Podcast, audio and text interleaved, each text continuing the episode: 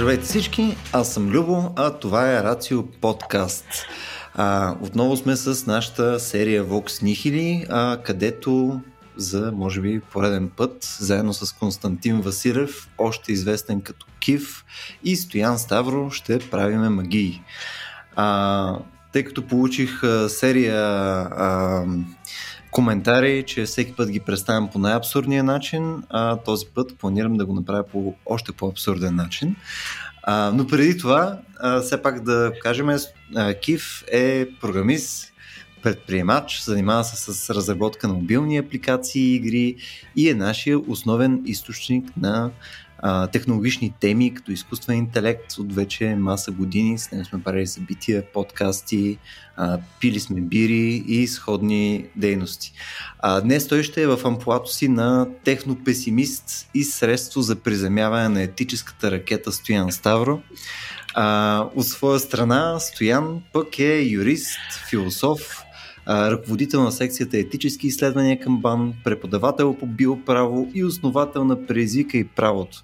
А, та малко, не знам, звучи като от интрото на Game of Thrones, все едно е такова като Као Ставро, първи с това име, роден от бурите на философията, неопетнение защитник на правото и така нататък. Ебе, както виждате, много по-сериозен човек от Кив, нали, като изредихме всичките негови постижения. Здравейте, момчета. Засрамихте ли се? Ни най-малко. Здрасти, Любо. Е, пати. Следващия път, следващия път ще се представя малко, малко по-добре. Еми, днес а, а, нали, с тези двама своеобразни Давид и Голят ще говорим за иновации. Огромна част от света ни, а, нали, по начина по който го познаваме, разчита в крайна сметка на иновации под някаква форма и открития всичко от антибиотици, електричество, радио, двигатели за вътрешно горене, обувки, любимите на Кив, земеделие, ядрена енергетика, порно on demand, нали, още известно като интернет, канализация и така нататък. Всичко е под някаква форма а, оптимизация на света. Но какво е точно иновацията, ако трябва да я дефинираме? В смисъл, дали може да стигнем до а, нещо като работна дефиниция. Сега тук подозирам със състояние с Кив, отново ще катастрофираме като в предишните епизоди, няма се съгласиме на, на нещо такова като работна дефиниция, а, но аз все пак искам да започнем от, от някъде там, а именно аз поставям, че според мен а, иновацията е по-скоро увеличаването на ефективността на човечеството посредством по-добри технологии и процеси. Тоест да организираме каквото имаме налично в физическия свят около нас а, по по-добър начин, така че да, да постигнем по-добре нашите цели, каквито и са нашите цели. Сега, това теоретично а, води до растеж, до нали, благополучието на човечеството и така нататък, нали, просто защото сме по-ефективни. Нали, не, не берем, примерно, боровинки в а, гората, а отиваме тук до магазинчето а, до нас, където се продава опаковано пликче с боровинки. Нали, някой е заредил това пликче, имало е някаква логистика от фабриката, където е опаковано, при да е опаковано, съответно се е случила някаква индустриална площ, където се отглеждат тези хращчета с боровинки. Тя е била активно обработвана от серия неща, обогатена е най-вероятно самата почва. А, нали, някой е направил процес за събиране, за подреждане и прочее, така че да минимизира времето на това нещо, да увеличи добива, прочее, прочее. Тоест, това е някакъв низ от а, иновации и иновации, които са опосредствали аз в момента, докато записаме този подкаст, да мога да ям червени боровинки. И сега, Стояне, кажи ми, а, нали, по тази стара традиция, която имаме с теб, нали, ти, Кое не е вярно? Кое не е вярно, точно така. Знам, че искаш да избягаш като пехливанин от, от дефиницията, но кое, кое според тебе ти се струва невярно ами, това, което казах. Аз да ти кажа, за първ път съм оптимист, че се стигнем до, може би, една и съща дефиниция, защото това понятие е сравнително ново. То се появява в научните изследвания през 19 век, но всъщност в началото на 20 век то придобива една много ясна, така да се каже, дефиниция, точно това, което търсиш, през Йозеф Шумпетер. И той е економист австрийски, политолог също така. Тоест не е точно предприемач, макар че той основно, нали, в крайна сметка, говори за предприемачите. Та Шумпетер говори много за така нареченото съзидателно разрушаване. И това е, може би, разликата с това, което ти каза, като дефиниция на иновациите. В твоята дефиниция имаше, според мен, една малко по-обща рамка на подобряване.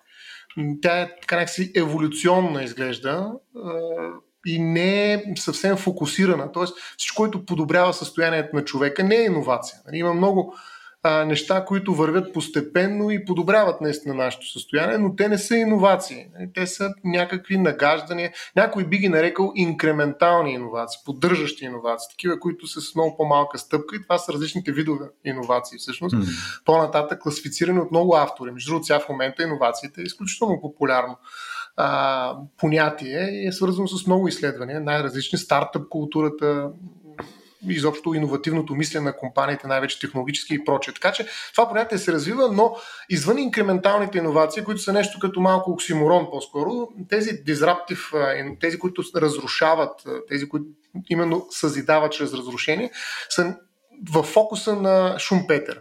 И всъщност за него а, иновацията е определено така, качествена стъпка. Т.е. нещо, което променя из основи а, социалния формат дори, не само економическите процеси и резултати, нали, във всички случаи с някаква форма на ефективност като а, резултат, нали, но във всички случаи става въпрос за социална промяна. И виж, между другото има и други по- по-добри, според мен, дефиниции, които се доближават пък към твоята и застават по средата между нали, това съзидателно разрушаване на Шум Петър и твоята по-скоро еволюционна теория за подобряването на ефективността. А, и това е примерно дефиницията, че иновация сигурност представлява економически феномен, при който се въвежда в употреба едно креативно решение, нали, някакво изобретение, да речем, и то гарантира позитивна промяна в обществото. Тоест аз бих наистина използвал тази дефиниция, че иновацията е феномен, който е економически по своята същност и въвежда в употреба едно креативно решение, което вече е съществувало, в този смисъл изобретението не е иновация. И това води до позитивна, забележи, важно е това, промяна за обществото, т.е. за по-голямата част от нас, да не кажа, защото обществото наистина е една много сериозна абстракция и понякога това, което е добро за обществото, не е добро за всички вътре в това общество. Така че от тази гледна точка аз съм наистина оптимист, че ти ще се съгласиш с това, което аз казвам mm. за иновациите. Тоест, дефиницията няма да не е проблем тук.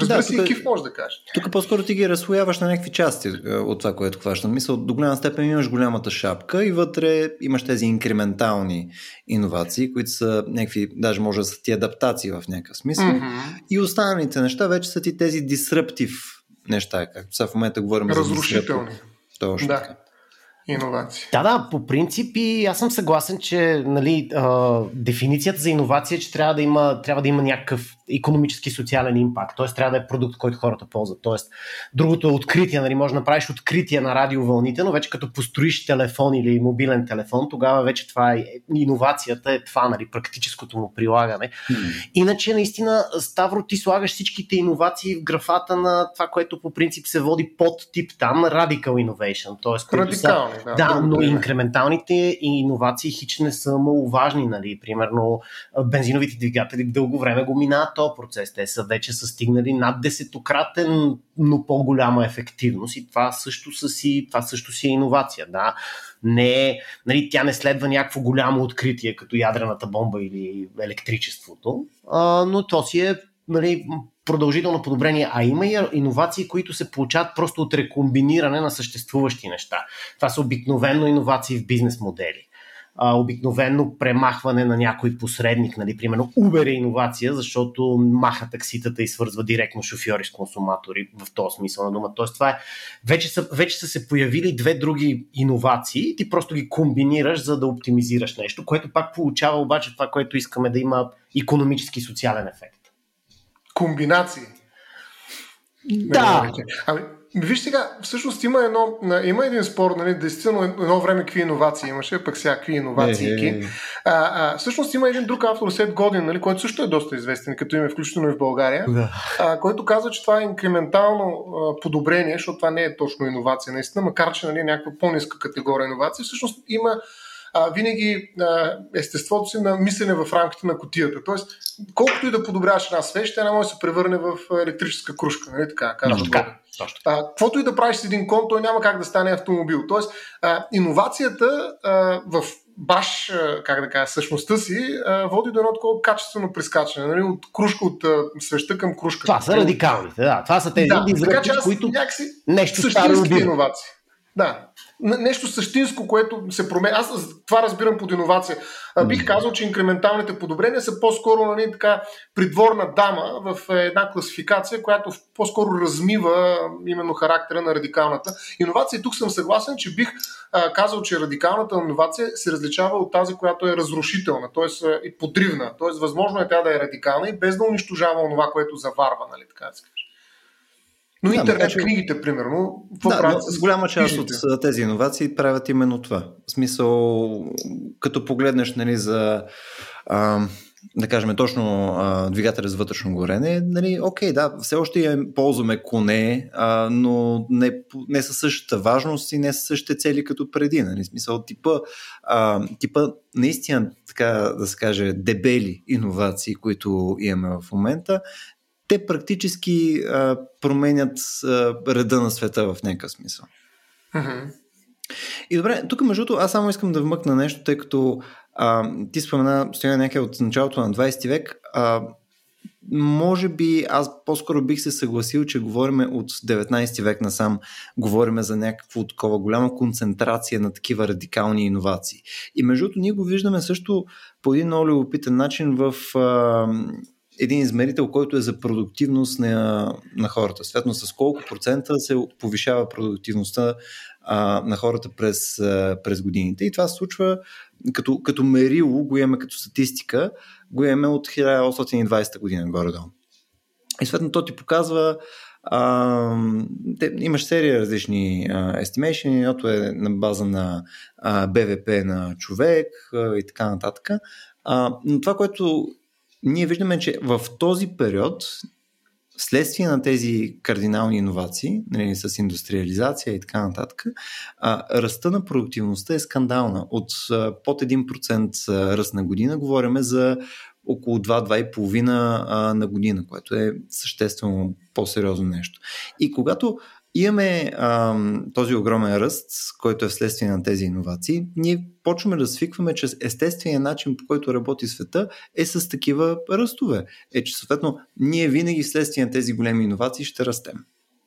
И ти добре, че повдигна тази тема, която е за, а, нали, за, за липсата на големи иновации в момента, а, тъй като нали, това е едно от по-интересните неща, които мога да си говорим според мен, но може би малко по, по-към края на епизода. Да, а, да има едно отлагане. Точно за сега, така. защото има още какво да ти кажа, искам да, да споделя с теб и други неща, специално за иновациите, преди да ги зачерпнем. Точно така. Като точно изчезваш така. вид. Да. Добре, давай, мятай се в такъв случай. А, добре, даваш ми шанс. А, добре, ами аз всъщност искам да ти кажа, че на, на това, което каза ти, да отговоря, че действително през 19 век има много иновации, а, но самато, самата рефлексия върху тях е малко по-късно и тя, пак казвам, се свързва с името на този човек Йозеф Шум Петър, който занимава с а, някои го наричат економическа феноменология. Много интересен автор. А, даже мисля, че и на български излязаха негови а, текстове, като той казва нещо много важно обаче, смятам, че това понятие трябва да го вкараме също в оборота тук, словесния ни, а, това е как, ролята и функциите на предприемачеството. И според него, предприемачите, това са носителите на иновациите в крайна сметка в обществото, е да, забележи, реформират, революционизират и реорганизират. Тоест, те правят онзи процес, нали, който в крайна сметка води и до растеж, макар че този растеж, за който ти каза годишния, е по-скоро резултат от инкрементални, нали, от подобрения, не толкова от тези радикални иновации, за които говорим. И те случват някакси, а както си говорихме между другото и преди да започнем разговора да го записваме с КИФ, нали, те не се случват по план, нали, те не се случват на края на годината, дай да видим сега колко иновации, да заложим за следващата същия брой или малко повече иновации. Нали, това може да го, го правим с подобренията. И Apple са доста добри в това отношение. Нали? А, вижте каква е иновация, вече имаме не 4, а 5 камери отзаде. Нали, смисъл, голяма иновация. Тоест, нали, това това не е онова, за което говорим. И предприемачите реално, за които говори и Шум Петър, нали, са едни носители на, на, на революцията в приложението на опрени процеси, модели или създаването на нови продукти, услуги. Това са между другото и други класификации на иновациите, дали те касаят някакъв нов продукт, нова услуга, модел или пък нали, някакви други процеси, които по някакъв начин се моделират и се оптимизират. Да, Кив, виждам, че искаш да Не, аз исках още преди това по темата на Любо да се включа, че Аха. първо това за БВП-то като мерило, нали, а, ти, тук нали, малко ние дисмиснахме инкременталните иновации, ма те инкременталните иновации към БВП-то много добре помагат. М, Тоест, да. това да имаш по-ефективен двигател, който гори на половината бензин, доста добре помага в тази М. плоскост, тъй като ти от същия бензин изкарваш повече продукт. А, и другото, че като че ли всичката, тук думата иновация е много фиксирана върху техническа иновация. Тук аз буквално се чуда, демокрацията иновация ли е за вас? Точно Защото така. има, не е има, само има, има бизнес модели и политически структури, които също значи ние измисляме как да си преорганизираме обществото, Мгм. така че да сме по-ефективни.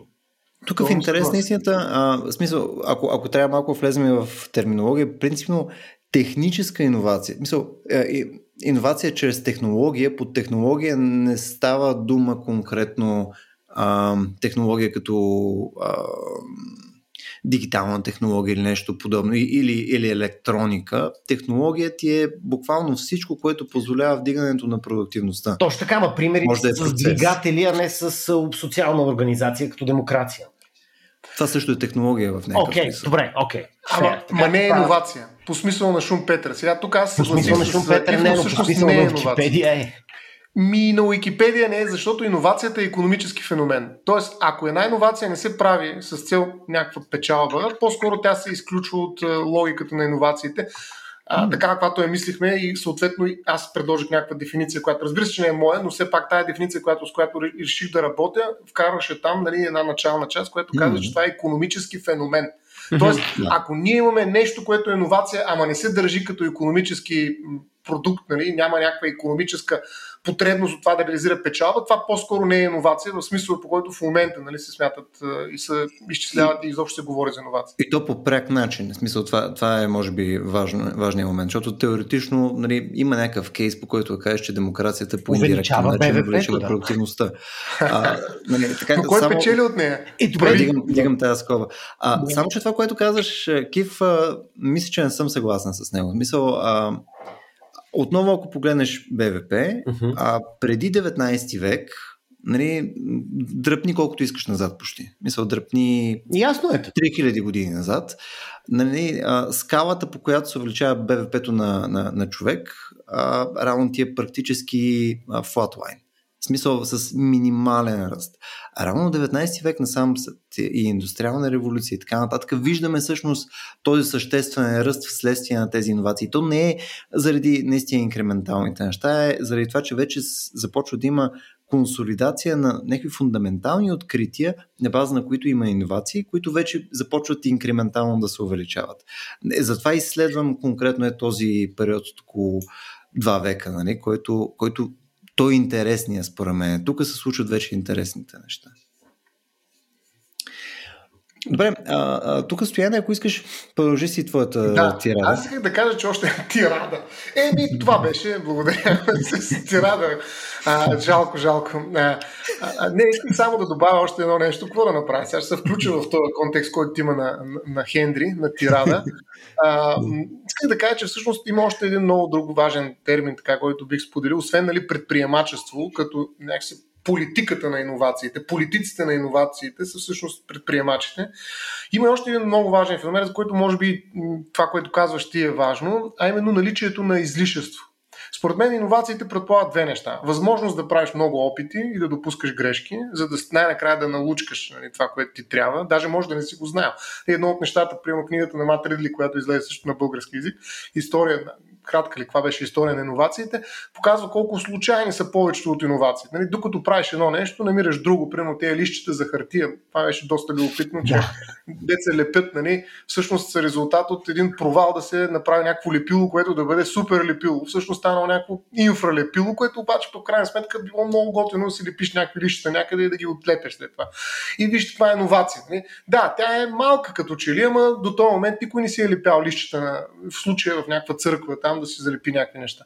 Така че а, става въпрос за м- много опити и много грешки. И най-накрая до откриване на някакви неща, които са ефективни, приложими и са економически така, изгодни, нали, жизнеспособни да ги нарека, а, нали, по един случайен принцип. Тоест ти трябва да имаш, да разполагаш със свободата да експериментираш. Това е първата предпоставка, според мен, за да се случи една иновация. Нали, опити и възможност за много грешки с всичките последици. Затова нали, предприемача е този, който освен, че поема нали, така, риска, носи отговорността. В някои случаи тази отговорност може да се преразпрели към цялото общество, ако приемем, примерно, че иновациите, както приемам в екологически контекст, са важни за всички, поради което или пък иновациите в а, имунологията и измисленето на някакви вакцини, ами правителството може да освободи от отговорност първия производител на COVID вакцина, нали, защото смята, че тази иновация е много важна, макар че тя не е точно економическа, макар че е свързана с сериозна печалба, нищо, че касае здравето на хората. И нали, да каже, че това крайна сметка е едно политическо решение, при което се преразпределя отговорността и ако има някакви странични ефекти, ги поема цялото общество, държавата и така нататък. Така че първото нещо е свобода да експериментираш, множество опити и грешки, докато налучкаш или случайно не откриеш онова, което ще те направи милионер, грубо казано. Второто нещо, което а, според мен е а, важно при, а, при иновациите, а, е е, забравя го второто нещо, след малко ще го кажа. Колкото и да е абсурдно, ето е тая тирада, а, го забравя второто. Това е положението.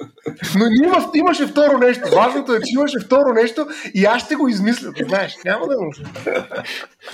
За момента, да. за момента е супер този епизод, искам да ви кажа. Да. Супер високо качество постигаме. Както винаги. Не, няма разлика. Нещо трябва ни на нас май някаква иновация. Или регулация. Ето това Точно. е другото нещо, но, но не е второто, което исках да кажа сега, значи с регулацията. Да. Ето виж сега, ти отнахме Стоян Ставро и, и сега отивахме в кофта направо. Не, не, човек. А, значи регулациите, които са свързани с а, това първото нещо, което а, нали, споменах, че всъщност става въпрос за експериментиране, са баланса, нали, който се опитва обществото да, да, да постигне, регулирайки нали, тези експерименти, за да предотврати постигането на някакъв нежелан ефект. Нали? Защото всяка иновация има страничен ефект. На практика това разрушаване на, на економическото статукво, което се заварва от тази иновация, е страничен ефект. Никой не иска да унищожи конета, нали? но просто вече няма смисъл от тях. Така че този страничен ефект по някакъв начин трябва да се управлява. Примерно, сега какво ще се случи с тези хора, които са занимавали с паленето на лампите по градовете. Нали? Изведнъж като има електричество, което ги захранва по един съвсем различен mm. начин. Ами ние трябва да го измислим, защото този е проблем, нали, идва едни синдикати, идват ни хора, които те не винаги са съществували, не, но протестират и казват, бе, вижте какво, нали, ние искаме тези иновации, защото те водят до това, че ние няма да имаме никакви средства за живот. Ние гладни ще умрем? Да, хубаво, на една осветена с електрическо, електричество улица, ама ние умираме гладни. Така че има някакви регулации, които се опитват да, да, да постигнат баланс нали, в, страничните ефекти и тези, които са целени ефекти от иновациите. Добре, ние имаме ли всъщност изобщо някакъв пример в историята на нали, регулаторните там практики, където ние сме предогодили някаква такава фундаментална иновация и също имаме някаква форма на а, регулация, която е ние нали, по някакъв начин защитила или опосредства по-добре да се навигира тази иновация. В смисъл, имаме едно нещо, което знаеме, че Тоест, е. Ти питаш за регулация, която съществува преди иновацията. Точно така, някаква Ако регулация. Която е... това е така ще го регулираме. Да, нещо, което да е предогодило или някаква рамка, защото нали, за това говорим. Ето сега а, да кажем, нали, искаме да предогодим, пълно с изкуствен интелект, нали, типа а, нали, работни места, които биха били иззети и се опитваме там да го нагодиме по някакъв начин. Може да си представим нещо изобщо подобно, което ни е хрумвало да правим за някои от дебелите иновации, които вече се случили. Не. А да не говорим, че сме на... имало такива иновации като трактора или комбайна, които са замествали хиляди хора. Много бързо. А, не, винаги до сега се. Това, това никога не е било проблем, като че ли исторически. Тия хора сравнително бързо се преместват към други към други неща. Тоест, и в момента, в който имаш трактора, да, трябва да ти 100 по-малко жатвари, изведнъж си 100 човека трябва да копаят нефти да поправят трактори. Така че да, но в момента се опитваме да го направим. Според мен има един такъв опит е, това нещо да се планира. И аз смятам, че трудно. Нали? В историята на Мат Ридли също се показва, че много малко хора са знаели какво точно правят преди да го изобретят нали? да видят, че той е економически жизнеспособно и е ефективно нали, при решаването на определен проблем, който обикновено даже не са се опитвали да решат те самите. Но в момента нали, изправена пред една така много сериозна версия за екологична катастрофа, която предстои пред света, Европа а, всъщност прави точно това Нали, казва, че решението няма как да мине през човешката природа, през ограничението на растежа, през, отказ, през отказа от някакви неща, на които сме свикнали, а ние трябва да разчитаме на технологичните иновации, които да ни помогнат да извлечем въглерода, да изчистим водите, да махнем пластмасата и така нататък и така нататък. И всъщност в момента има много такива европейски инициатива. Нова инициатива за иновации в Европа се откри наскоро. Нали? Така че има много регулации, които са меки регулации, на които се опитват да стимулират тази включително стартъп културата, нали, зелените стартъпи и прочее, като обещават нали, не просто, че ще спечелиш и ще получиш някаква економическа изгода от това, което правиш, но и ще спасиш света в края на деня. Нали, тоест, дават ти и мисия, не просто економическа ниша, в която да се развиваш, но и ниша с мисия. Така че, а, според мен има голямо ухажване на иновациите, особено нали, тези иновации, които ще решат такива световни проблеми, свързани с климата, да речем, в момента. И ние се опитваме да, ето, прямо следващата иновация ще е водорода. Нали, зеления водород, който ще го наблъскаме навсякъде и всичко ще се реши. Нали, другата иновация ще са нали, някакви слънчеви панели, които обаче ги поставяме върху агрикултури, за да могат те хем да засенчат, хем да взимат някаква енергия и да я превръщат в електричество. И изведнъж ще гръмнем с някаква нова ядрена клетка, която ще може да се носи като телефон в джоба и изведнъж всичките ни проблеми енергийни ще се решат и проче. Тоест ние почваме да си въобразяваме ние имаме една много сериозна фантазия, даже би казал фантазъм за иновации в момента. В Европа това е много силно, защото Европа се опитва да регулира. Тя така е създадена някакси чрез своето законодателство на, на второ наднационално ниво, докато в САЩ нали, някакси изглежда някакъв стартъп хаос. Нали.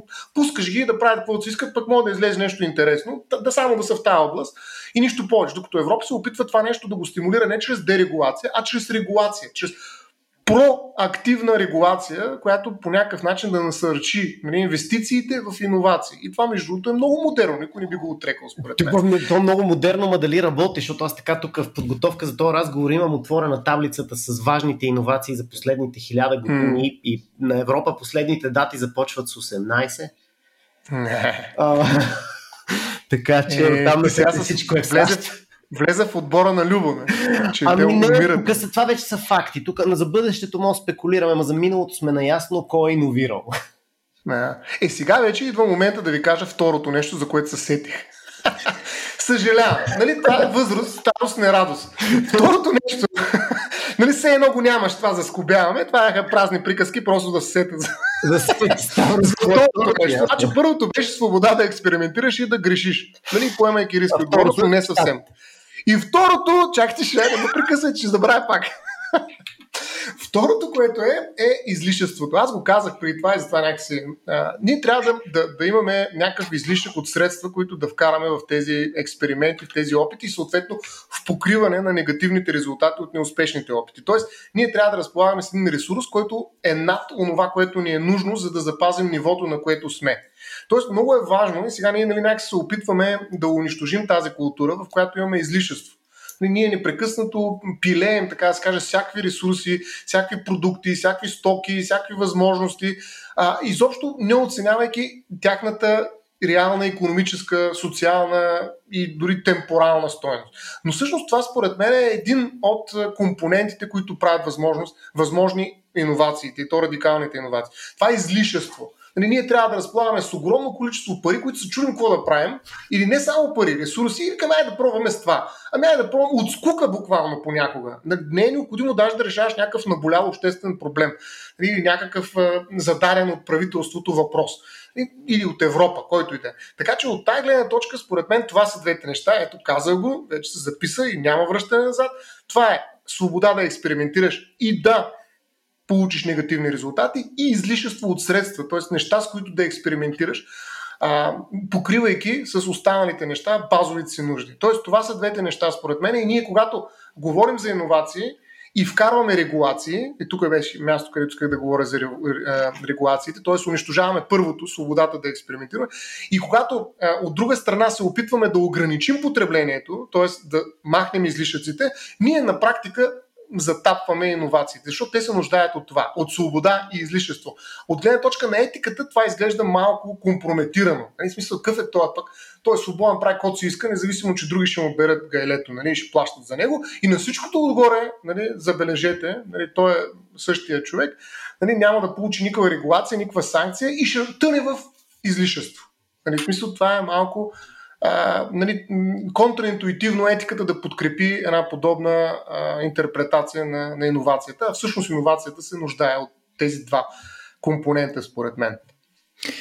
Аз само преди, преди твоето а, нали, просветление за втората тема. А, това, което спомена е, че в момента в Европейския съюз реално имаш регулация, която стимулира в някакъв смисъл иновациите, което за мен е някакъв логически нонсенс. Да.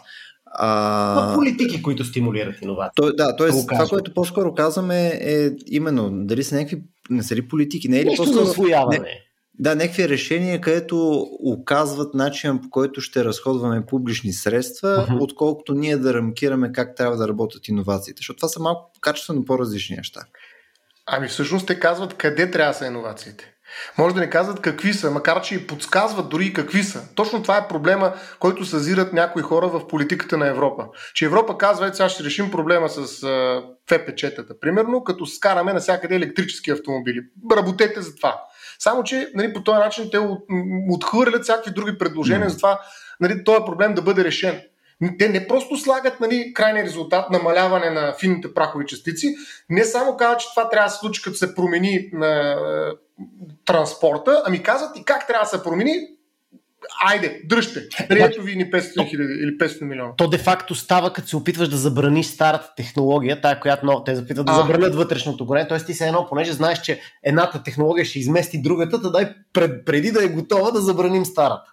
Да. Така че това се случва точно така. И затова наистина не е просто политика на насърчаване. Примерно, нави тук ни пари, правите каквото си искате, имате излишество, ничи мислите нали, някаква друга работа, цял ден седите и, и нищо друго не правите, освен да мислите някакви глупости. Mm. Белким да, да се пръкне някаква радикална иновация. Ама нито знаеш в каква област ще е тази радикална иновация, нито знаеш ще реши ли някакви проблеми. Тя може никакви проблеми да не реши и да седи още 50-100 години, докато някой нали, направи това откритие, също няма да е иновация, това откритие, докато се превърне в иновация. Така че а, нали, този, как така, той е ларш, огромен ларш на иновацията, всъщност го няма, защото има един много силен пуш от страна на европейските институции, които дават ни пари, обаче имат възлагане.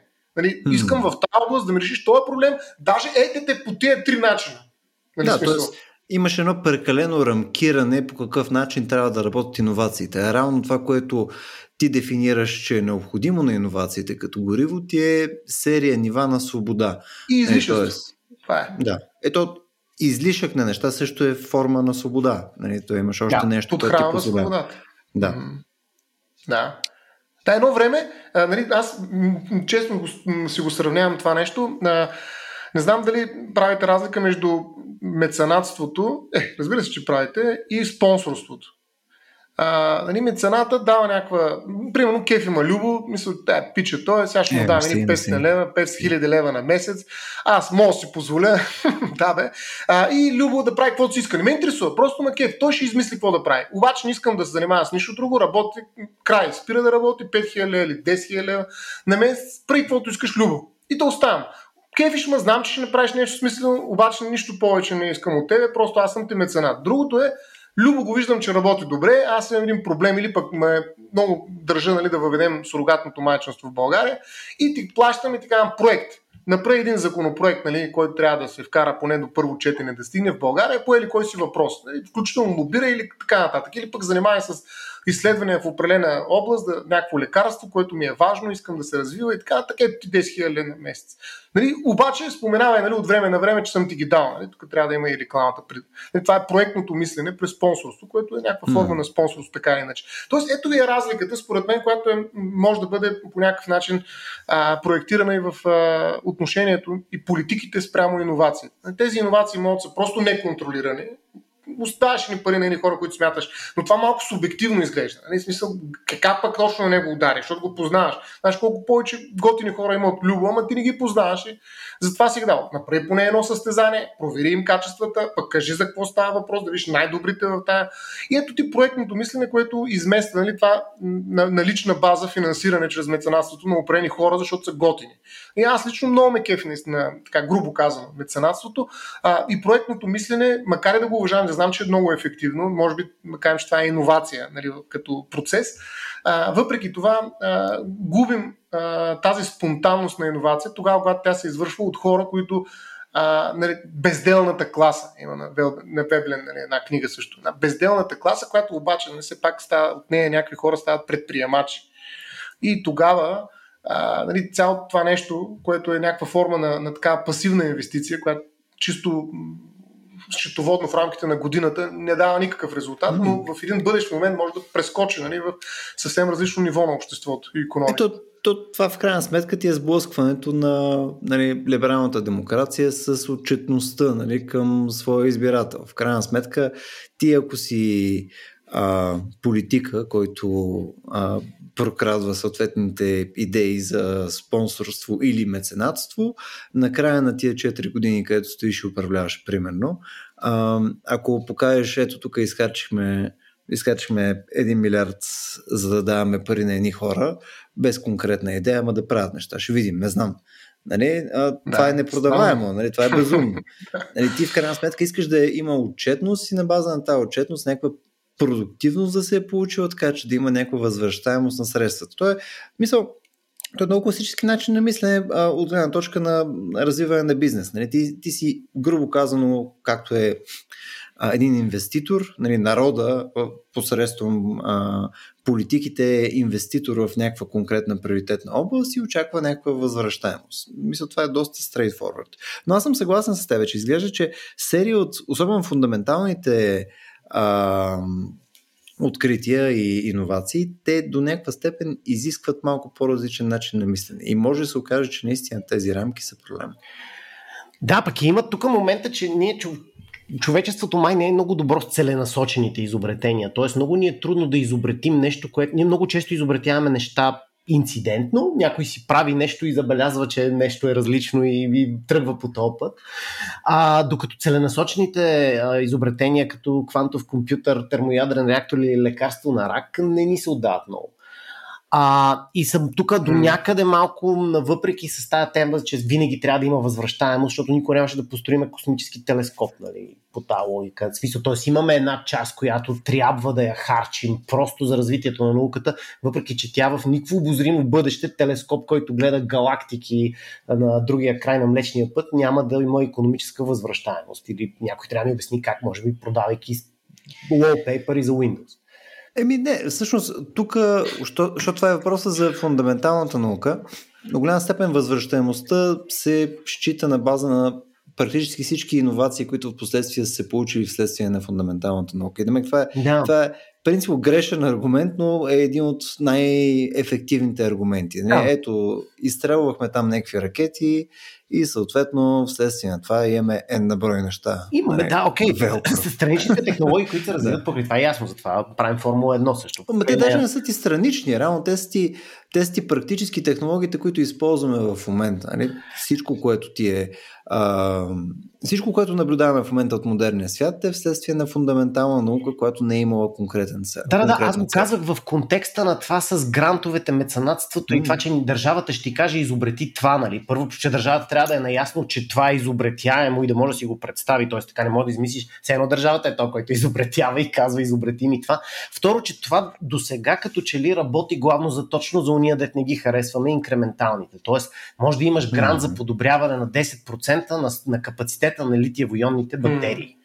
Нали, mm. Това е някакъв много по... Да, има бюджет, има цел, но измисли ми нещо ново за 100 хиляди, е, май не правим такива неща. Ами да, това е имаме, да. Имаме идея само за скучните иновации. Ами където ти вече, когато можеш да го дефинираш, той е малко... Той вече той, който го дефинира, е направил половината иновация. А... Аз ако мога да ти дефинирам как да изобретиш термоядрен, редактор, термоядрен реактор или а, квантов компютър, то аз съм свършил половината работа. Искам термоядрен редактор. термоядрен редактор ще е За подкастите ще трябва. А, да. а, аз това искам да направя една друга аналогия пък. Нали, смисъл, е, един родител, ако иска да прави детето си гений, Нали, смисъл, това не става с възпитание. Нали, смисъл, гениалността е, как да кажа, нещо, което действително нямаме контрол върху него. То се случва при някакви условия. Ако има много хора, раждайки се, все по-голям шанс има да се получи някакъв извънреден нали, човек нали, между тях. Така че излишеството от хора също, между другото, е предпоставка за иновации. Не, сега въпросът е, че тя не е единствената. И в този смисъл, както не можем да, да създадем чудеса, нали, гени, гениални, креативни решения, по същия начин не можем да създаваме и такива радикални иновации, които ние точно за това са радикални, защото просто до този момент въображението не ни е, стигал, не ни е стигало до там, да ги, да ги видим. А, ако бяхме ги видяли, ние щяхме наистина да работим по тях по някакъв начин. Друг въпрос е дали те щяха да се, да се случат. Де. Но така иначе има една креативност, която е занижена и която наистина, както и Кив каза, в рамките на едни такива инкрементални иновации, подобрения, може да се регулира и да се управлява. Нали, може да се планира, може да се разхвърли по годините. Едно време какво беше? Нали, да изпълним петилетката нали, за три години. Това обаче в никакъв случай няма да стимулира големите иновации, защото отнема ресурс, нали, част от тези излишества, които са нужни на хората просто да, да се шляят, така да се каже, сред различни експерименти, нали, всъщност те вече са отнети, защото те са мобилизирани за някакви такива древни а, иновации, на дребно, макар че пак са качествени имат смисъл. И другото, което е, нали, като според мен е процес, който пречи на това, е всички го, така го споменават. И, между другото, и мисля, че и Мат Ридли в неговата си книга го споменаваше, а, че всъщност големите а, играчи, монополи, са много по-склонни да мислят по този проектен начин. Нали, те искат да, да заложат някакъв проект в... Има даже някакъв отдел по иновации, което е доста странно нещо. В нали, смисъл, наистина това вече показва как може да институционализираш това очакване, че иновациите е нещо нормално, те трябва да дойдат в един момент. И, и от друга страна има едни такива стартъп компании, които са в мазетата от 5 човека, 6 човека. Нали? Те сега в момента станаха пак много модерни и повечето от тях не са никакви иновации. Нали? Но въпреки това, нали, те правят някакви открития, които променят нещата. И аха, да, тая иновация да се случи нещо по-различно. И те какво стават? Миг стават част от големите монополи, които по някакъв начин ги асимилират буквално, а в някои случаи дори и ги унищожават, куп, купуват, за да спрат развитието им, защото те са един много сериозен конкурент, който, както се разбра, нали, може да е деструктивен. И от тази гледна точка, нали, всъщност големите монополи, които използват инкременталните иновации, за да си вържат бюджетите и да кажат, ето тая година 2-1, утре 2-2, утре 13, А, С, Б и т.н. Нали, за да може след това да си купиш следващата версия, следващата, те не правят някакви невероятни иновации, просто менеджмент на, на, на подобренията, на инкременталиите. И в един момент нали, се появява някой, който предлага нещо съвсем различно и трябва да го купим веднага. Нали, или трябва mm. по някакъв начин да, да му противостоим. И, и според мен това също е много важен а, фактор, който води до затрудняване на такива радикални иновации. Да, реално всяка една такава дисруптивна технология, която е от малка компания, ти е потенциално екзистенциален риск за статуквото в момента. Обаче, ако статуквото има нали, пари като под формата на бухалка, нали, така че да ходи да придобива или да прави там нали, по някакъв начин да ги задуши пазарно и прочее, Равно те по този начин могат да се запазят а, позициите. Но да, тук, но... забелязате ли, правим едно нещо интересно. А, то тръгна даже от първата дефиниция, която, която задавах на, на епизода, че ние иновация единствено минахме през а, тази позитивна нотка. Значи ние само казваме иновации, ето, нали, дефиницията им беше свързана с подобряване на продуктивността, а, нали, съответно брутен вътрешен продукт, как последните два века направо се отепал от а, дебели иновации и инкрементални дебели и така нататък. Всичко е супер и пребъдваме. Тук аз това, което искам да ви поставя е, може ли си представим в такъв случай, където иновацията е нещо зло? Даже нещо зло или лошо. само зло? Ми, основно зло. Мисля, може да си представим а, нещо, което е сивно, но си представим, че е по-скоро тотално не окей. Okay. мога да ви дам един пример. А, да кажем, може да си представим две характеристики на всяка една иновация. Че една иновация, примерно, е или там откритие и прочее, както искаме да го дефинираме. Едно нещо може да е а, сложно за изпълнение нали, и примерно супер ефективно. Примерно подобно нещо би било, кажем, ядрена енергетика. Нали? Сложно за изпълнение, защото консуматива е сложен, да направиш ядрена централа отнема някакви много години, изисква супер много компетентни хора в много различни сфери, така че да съберат на едно място, да произведат някакъв план и на база на това нещо, след това да излечеме наистина някаква много висока ефективност. Нали? Там говорим за нали, нещо технологично чудо си е това. Нали, може да си представим обаче съответно и нещо супер лесно, което се прави и съответно не е чак толкова ефективно. Примерно, а, може да фанеме да направим, е сега на, на киф мога да отида и да му, не знам, мога да му направя сандвич. Нали? Е, нещо, топ, нещо супер просто, което е нали, не с ужасно високо КПД. А, обаче, ако си представяме, че нещо с ефективността, както е, да кажем, на ядрена централа или нещо този порядък, обаче се прави ужасно лесно. Не, примерно, еквивалента е да си представяме, че можем да. Е, сега имахме пандемия буквално до вчера.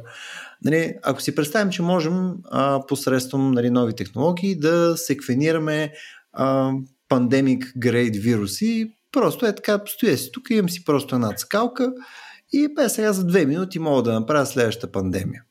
И, и ти можеш да го направиш, и Кив може да го направи, всеки един от нас може да го направи с а, а, дъвка и тиксо. Нали, ако установим, че всъщност нищо не ни каза в законите на, на физиката или в това, което познаваме изобщо за естествения свят посредством останалите ни начини на познание, нищо не ни казва, че аджеба това е невъзможно. Напълно може да е възможно да откриеме нещо от този порядък. И какво се случва, в който имаме такава наистина иновация. Ето аз тук мога да направя COVID-22, нали, у нас, Кив може да направи новия SARS, Спяне ти избери си там някакъв стомашно-червен вирус, първено, който е много ужасен. Нали, всеки един от нас може да направи това нещо, да си го разпространи по начин, по който иска или, или не иска. И нали, това не е свят, в който може да се живее. Нали, смисъл, такъв тип а, дисруптивна технология а, е, е, е невъзможно. И какво правим в този случай? Ами, всъщност най- най-големият кошмар, защото нали, наистина иновациите, освен мокри сънища, си имат сериозни кошмари. А, и най-големият кошмар на иновацията е точно тази, в която всичко излиза извън контрол и всъщност няма връщане обратно. Тоест, тъй като е разрушителна тази иновация, тя може да остане само с тази си част, без да е съзидателна или да е съзидателна по един доста странен начин, който унищожава като цяло нали, цивилизацията на човечеството включително. И тези сценарии, които са много често излизат под формата на утопии и антиутопии а, в художествената литература и не само, в изкуството като цяло, а, всъщност тези а, кошмари на иновацията налагат определени регулации. И биоетиката и биоправото, всъщност, нещо, което аз така по-сериозно се занимавам, имат за цел точно това да, да го предвидят, ако е възможно, и да го предотвратят, ако е възможно. А, защото представи си нали, биохакинга, за който ти в някаква степен а, спомена.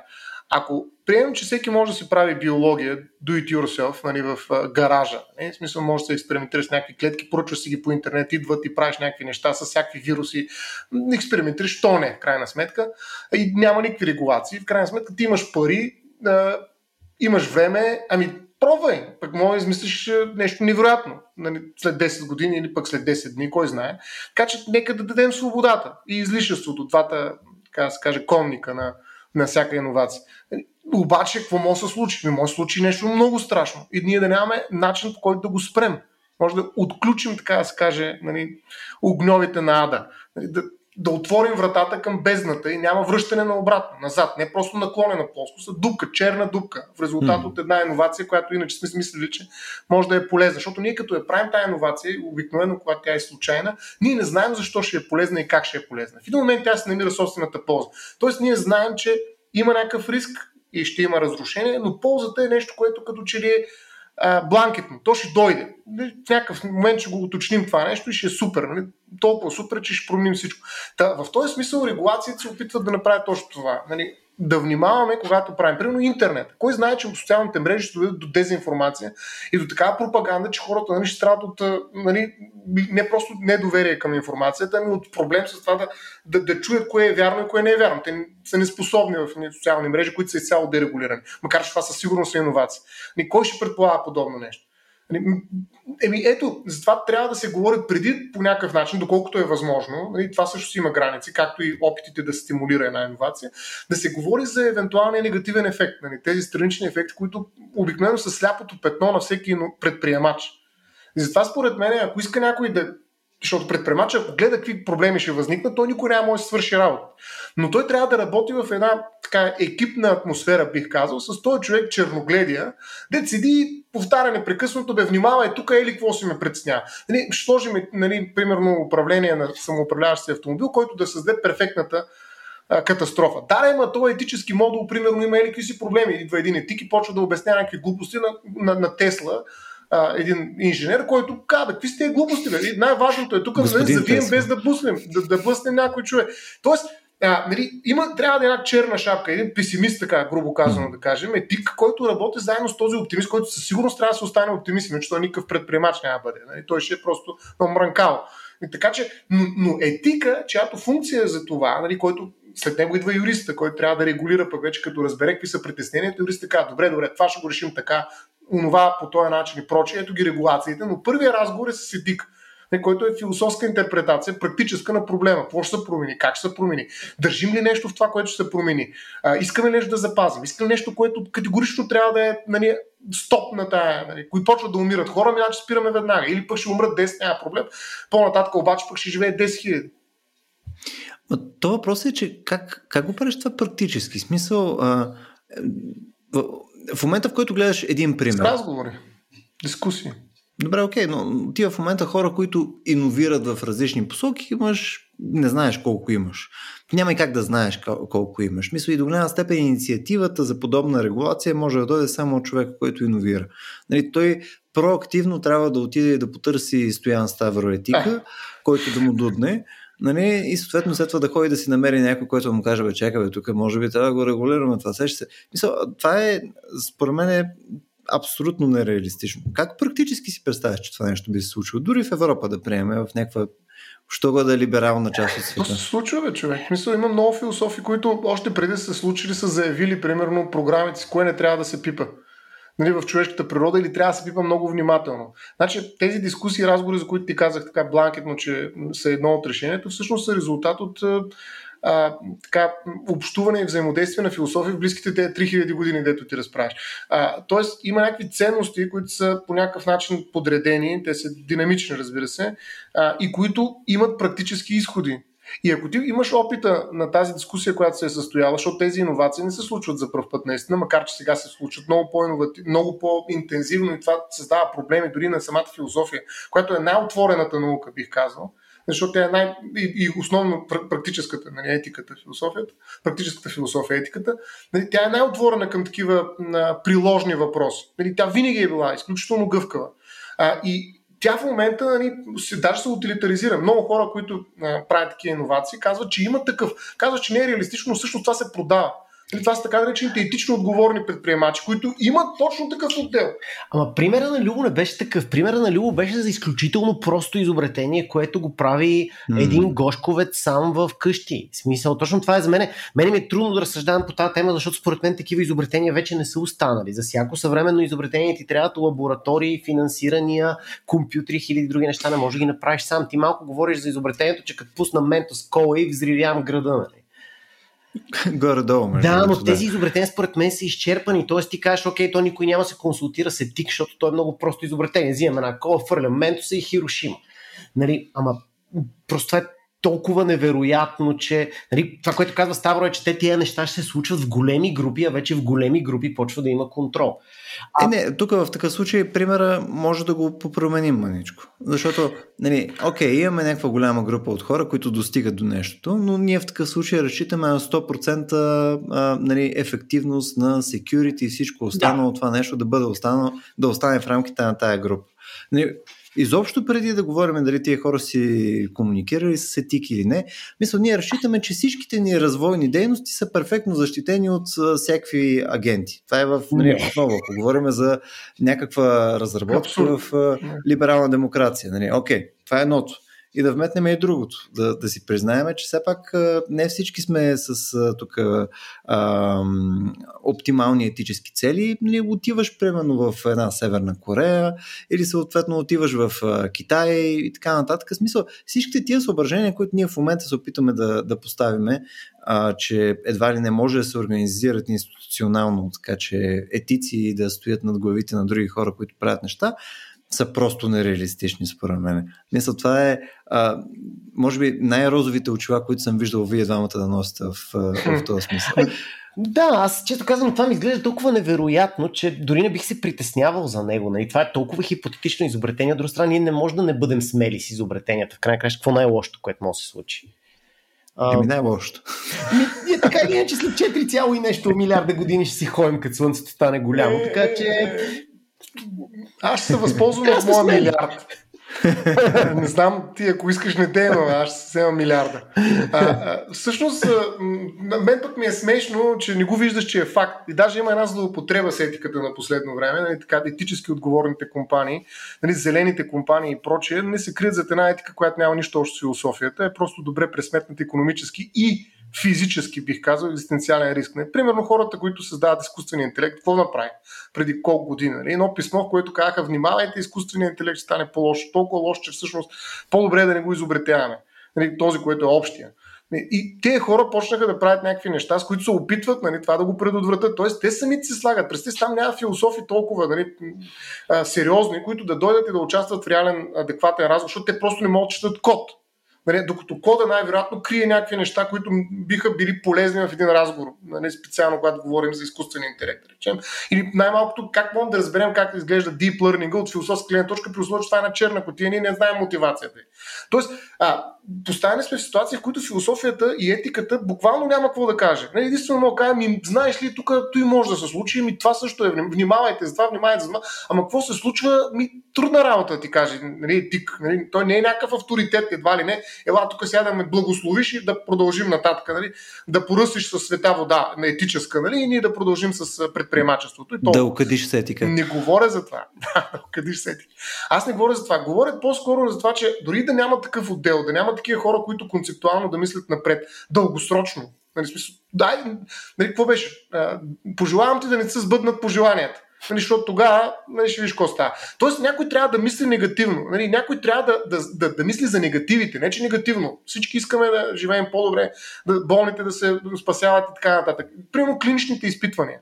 Значи в клиничните изпитвания, казвам веднага, давам ти един пример с много голям опит, за да е нещо което все пак наблюдаваме. Клиничните изпитвания на всякакви лекарствени продукти се случват от десетки години вече с участието на специални комисии по етика. Да, вярно, че това е по-скоро лицемерие. Нали, стойта нали, тук да видим кои сте етици в крайна сметка, а, дали са и доколко са, но ги има институционално, те са регулирани. Има комисии, които нали, там са те лекарства минават през една брой фази, по на брой процедури, нали, за да не стане въпросната там мента, дето гръмва и града изчезва.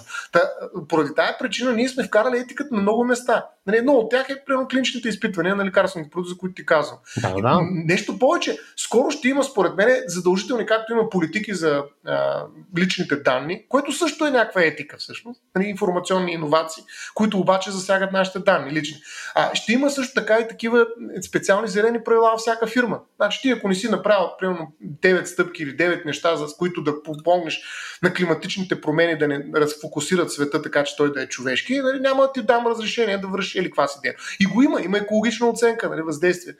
Абе, всякакви неща, през които виждаш как прозира етиката. Само, че лошото е, че това е една инструментална етика. Това е една етика, която има за цел да напише един доклад, да го представиш там формално, където трябва да прочитат хората всичките на лице ли са 5 приложения, 12, 112 и оттам нататък нищо. Умряла работа. Това е умряла етика. Аз затова не харесвам тази етика, където ти разправиш за нея. Нали? Това било нереалистично. Напротив, напълно реалистично е. То се институционализира до така степен, че аз вече съм гонуса от така етика. Нали? Всъщност това, което липсва е тази дълбока философска етика, в която всъщност да тръгнеш да търсиш на ценностите. Ама ценностите не мога да вкараш в доклада, годишния си доклад като главен изпълнителен Аз директор. казах нали? само, че е нереалистично да има толкова просто изобретение, което сме пропуснали. Да, да, няма. Аз съм съгласен, че нереалистично. Простите, простите изобретения ще са просто а, прости мазалата, мазала. Нали, смисъл, то ще е нещо, някой ще е направил някакъв голям проблем, защото е взело някъде откраднал от някаква, примерно, лаборатория, нещо, което е тръгнал да прави вкъщи и аре, вирусът е изчезнал а, през вратата и целият свят. А, За какво говориш? Взян. Не, казвам ти, че как някой може да направи някакъв проблем сам без да участва в някакъв екип, това, което Кив каза, че изглежда нереалистично за него. Не знам, според мен и двамата сериозно подценявате съответно способността на, на държави, които не са западни държави, да правят мизери. О, не, не, не. Просто примерът да. беше за нещо, което всеки може да направи с подръчни материали от магазина, нали?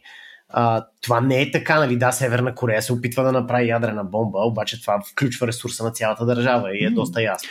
Точно така. Е, тук, в крайна сметка, това, до което реално а, искам да стигнем е по какъв начин можем да кажем, че човечеството може да се подсигури, така че такъв тип крах нали, вследствие на иновации да не се случи.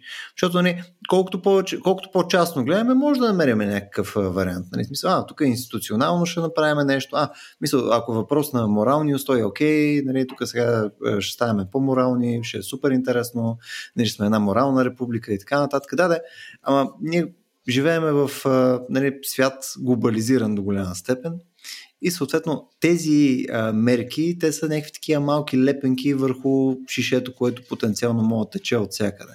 Нали, как по дяволите имаме решение нали, за нещо, което може да, може да бъде пуснато от насякъде? Мисля, как, как изобщо подхождаме към подобно нещо?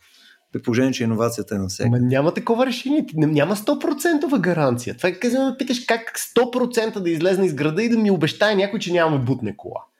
Не може да стане това. В смисъл няма 100% гаранция, особено за неща. Ти говориш за 100% за гаранция за неща, които не знаем. Ето, тук не съм казал 100% гаранция. Тук говоря за предложение, как да. изобщо това би сработило. Мето закон момента... за движение по пътищата. Който намалява, той въжи в рамките на държавата. Да. Именно.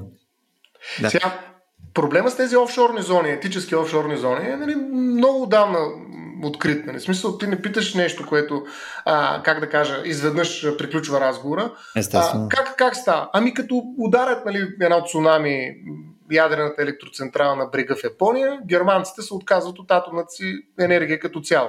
Нали, това се отразява върху целият глобален консенсус относно това, коя енергия е добра и коя е лоша. Ето това са категории, които са етически. Тоест, на базата на пробите и грешките. Нали, когато видиш, че едно оръжие, нали, като го пляснеш някъде и убива хора, ги изпарява за секунди, ами значи, като че ли се формира едно мнозинство, което казва, че това е лошо. Да, вярно, сега не може да отидем в Северна Корея и да, да я унищожим, защото прави нещо лошо, но някакси има яснота, че всички останали хора смятат, че това е и политически образование, че това не е окей. Okay. Тоест трябва да си, ако си ядрена държава, трябва да си макс по-отговорна държава.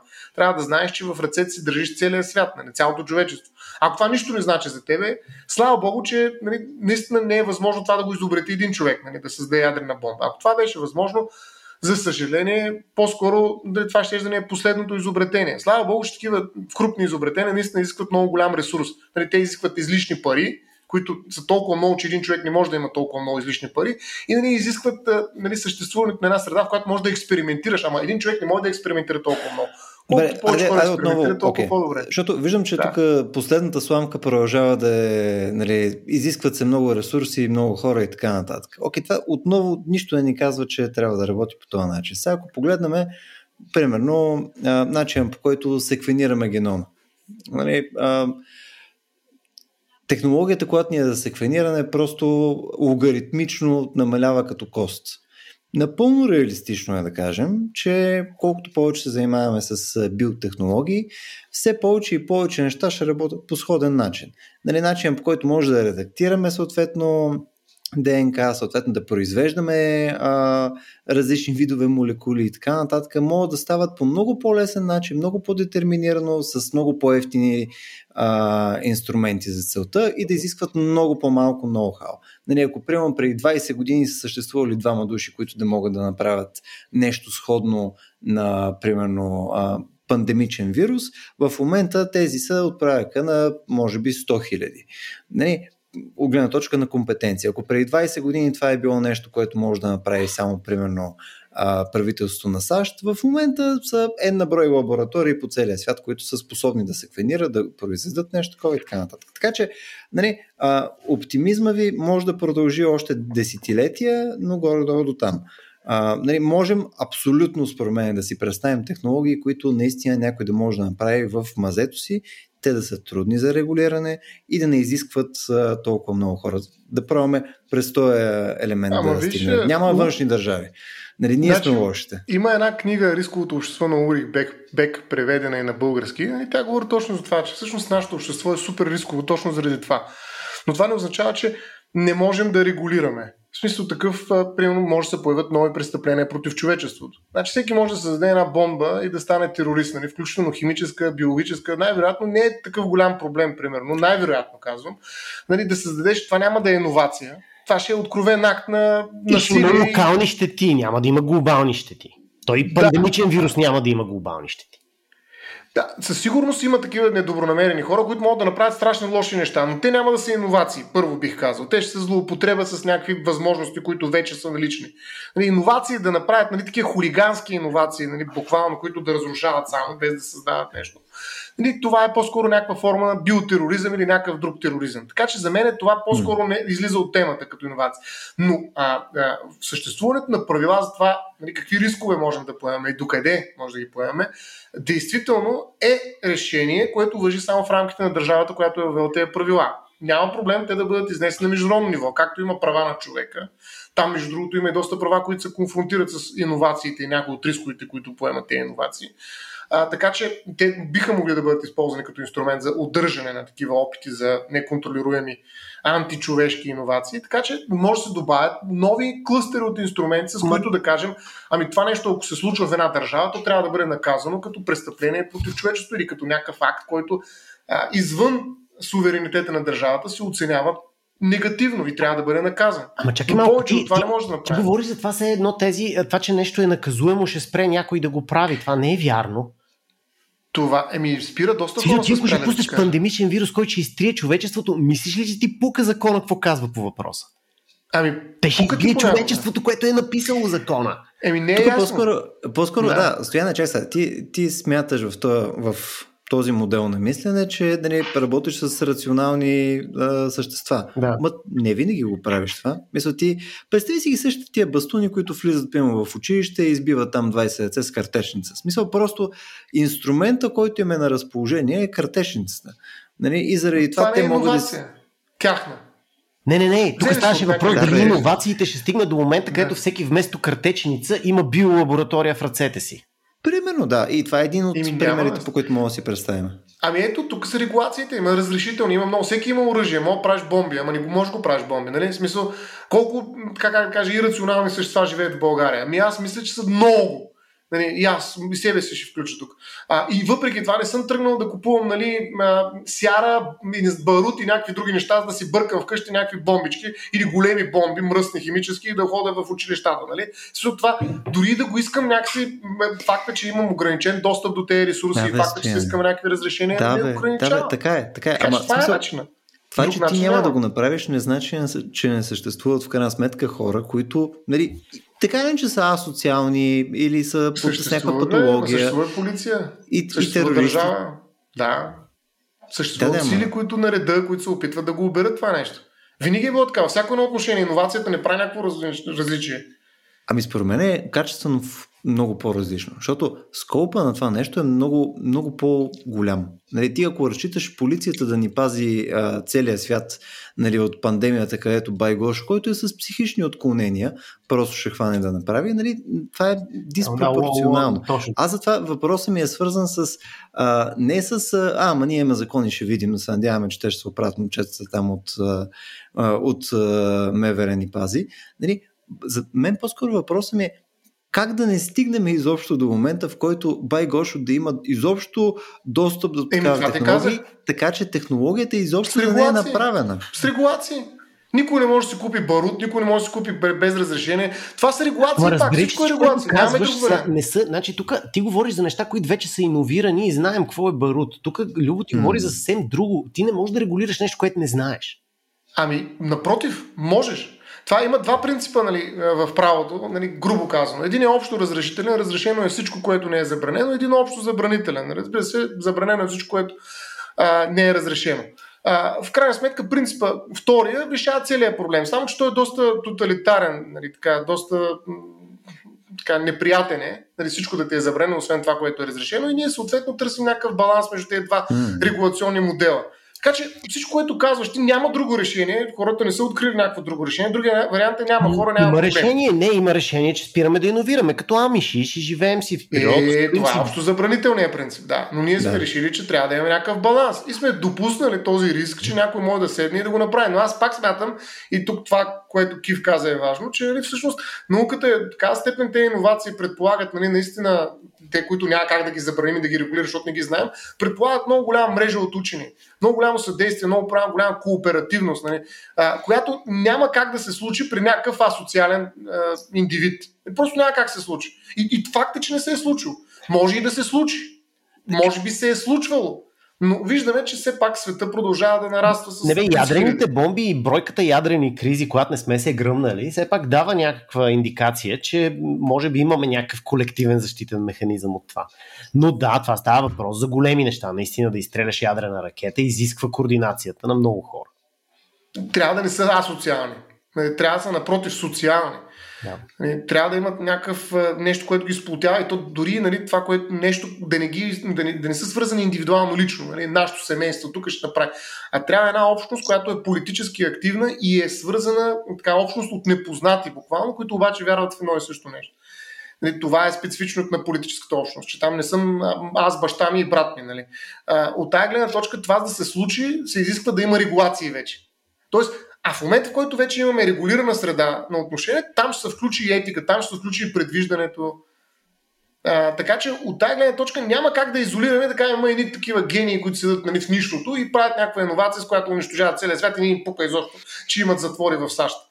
Или пък в тяхната държава, защото и в тяхната не, държава ще имат проблем. Не, не, тук, тук отново мисля, че просто не разбра примера в интерес. Не, а ще но... унищожаваш света, какви затвори, бе, човек?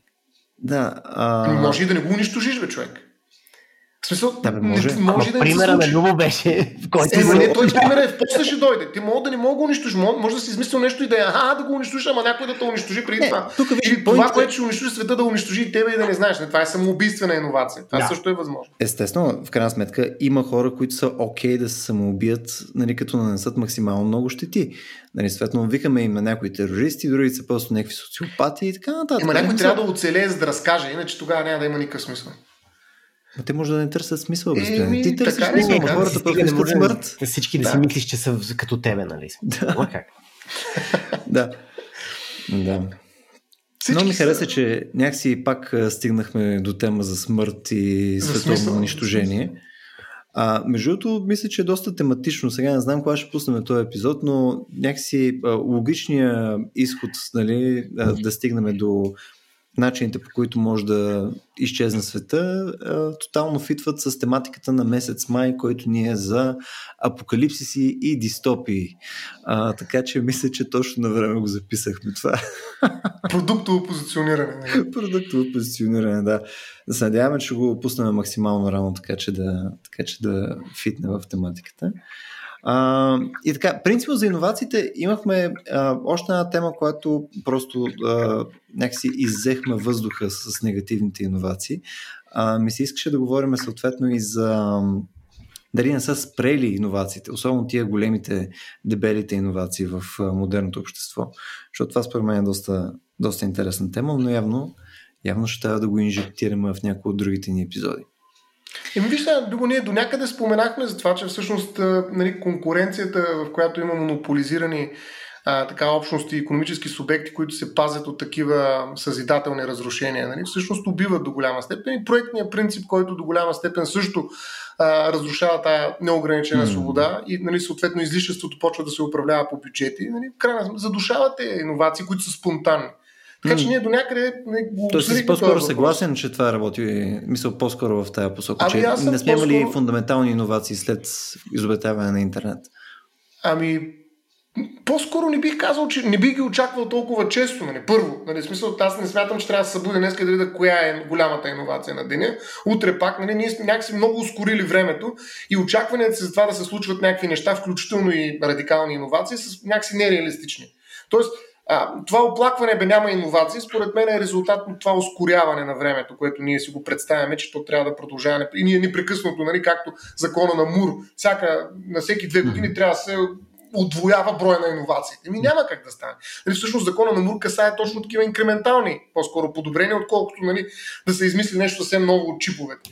Е, така че от тази гледна точка аз смятам първо, че проблема тук е в това, че все по-кратко гледаме във времето и съответно очакваме някакви неща, които са нереалистични. Тоест ще дойдат други иновации. Живи и здрави, деца казва. И от друга страна, наистина има феномени, които ги спират. Да, Киво. Да, не, моето мнение е, че тук просто данните са ни малко, защото ние, ти както каза, имаме един дълъг период на нищо, нищо, нищо. Hmm. А, и, и данните от периода, който наблюдаваме, са много малки. Тоест, а, според това дали буквално дали след 5 години ще измислим квантов компютър или не, това най-вероятно ще може да ни върне на темпото като отпреди или да покаже, че mm. почва да залязва. Тоест, ние сме толкова вътре в процеса в момента, нали, все още все още усещаме ефекта от голямата иновация интернет а, и неговите там по-малки други иновации като смартфони. А, така че, да, буквално е твърде рано да се каже. Горе-долу, да. нали, такива големите иновации са нали, все още сме на картата, да се каже, все още според мен не сме паднали толкова ниско, че да кажем, окей, сега, нали, не можеш да си представиш какво ще стане, ако вземем случайно да измислиме термоядрения редактор. в следващите 10 години това ще е съвсем, ще съвсем още, ще се върнем в... Още си ближим раните. да. да, то, то може би наистина, наистина до някаква степен впечатлението ни, че иновациите са затихнали, е, че просто е вследствие на това, че 20 век е била абсолютна истерия. Нали, е. мисъл, може би всичките, така да се каже, low hanging fruit, които, които сме можели да обереме. Нали? Всичко през там а, от края на 19 електричество, неща и така нататък, там коли и прочее. Просто се е избичкало в рамките на 100 и няма значение години. И сега в момента сме такива, е, и това ли беше? Еми, мога да завършим с оптимистична нотка, че всичките тия са били покрай световната война, така че сега може да има нов тласък. Айде, момчета, давайте. Еми ето, а, така като, Завършваме като в предаване, като предаване в, на БНР, нали, драги слушатели, да се надяваме, че този оптимизъм ви беше полезен в днешния ден на колана черта вечер. А, също така, ако искате да слушате повече подобни безумия, а, може да го направите и на нашите събития на живо може да отидете на сайта ни racio.bg, там обявяваме всичките ни, освен подкасти и събития. Напомням, през месец май са ни събитията с тема дистопи и апокалипсис. А, имаме доста, доста яки неща, които сме подготвили на цяло за месеца, така че силно препоръчвам да ги видите. А също така, ако харесвате на цяло начинанията, които подхващаме, може да ни подкрепите на racio.bg на черта support. И не на последно място, важно е все пак да ни вършите обратна връзка за а, типа подкасти, събития и прочие съдържания, които ам, се занимаваме. Може да го направите както във Facebook, а, така и в нашия Discord канал. Ако сте наш патрон, може да го направите в момента, ако не може да станете наш патрон. А, и съответно, а, като, като за абсолютен финал, а, мога съответно да ви провокирам да давате идеи за потенциални нови теми. Тъй като точно така. И точно това ще да е нещо.